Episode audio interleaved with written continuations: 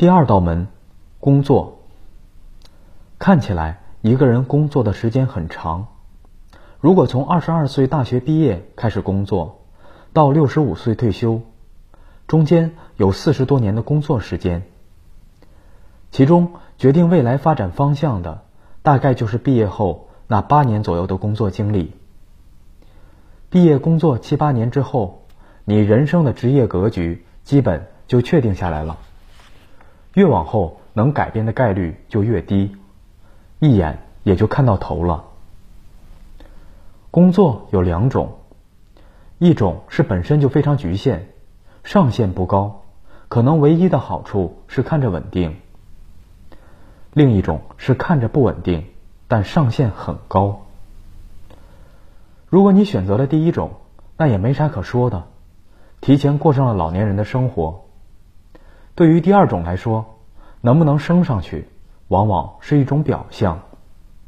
比升迁更重要的，其实是看你到底适不适合这个体系，以及你对你的工作有没有热情。同一件事，有些人干起来就跟玩儿似的，有些人却跟坐在火上烤一样焦灼痛苦。对工作没有热情，自然不会思考怎么去改进。不改进，自然也就不会有突破。无论是给自己做，还是给别人做，如果没有持续的改进，每隔一段时间没有一点微小的突破，很容易被同行里那些这方面做得好的人超越。积少成多，如果放在毕业工作后五六年这个长度上，人和人之间的差距真的可以拉到很大。在学校里，大家的差距不太明显，毕竟知识不能直接兑换成金钱，不兑换成金钱，效果就不明显。但是到了社会上，随着学识逐渐兑换成金钱和地位，人和人之间的差距就越来越明显了。一般大学毕业二十年后，同班同学再见面，彼此的差距天上地下，就是这个原因。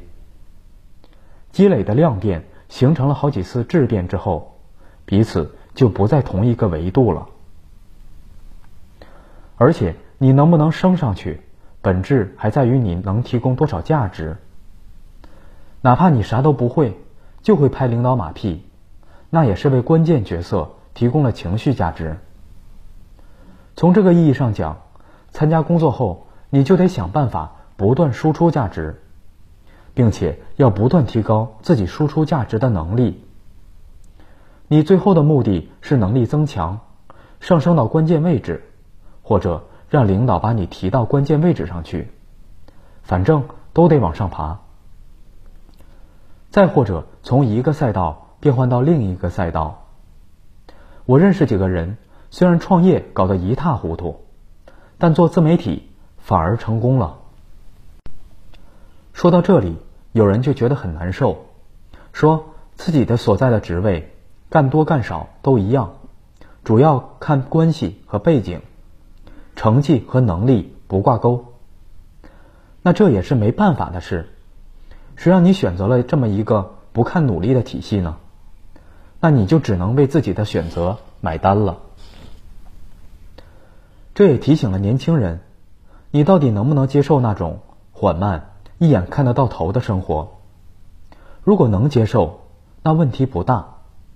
虽然稳定是有代价的，而且代价非常大。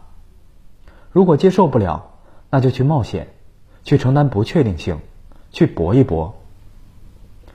前几天我看到了一个数据，说深圳百分之八十的人在租房，大部分人一年的工资不够买一平方米的房子，所以。大部分人最后都得离开，但是换一个思路，如果你在老家也没什么发展，为啥不去大城市试一试呢？在大城市搏一下，说不定能搏出点别的呢。所以，工作是第二道窄门。有些人从事的职业能一眼看得到头，提前过上了养老的生活，尤其是刚毕业。就从事这种工作的人，越往后活动空间越小。有些人对职业本身没啥激情，他们最终会被卡在这道门之外。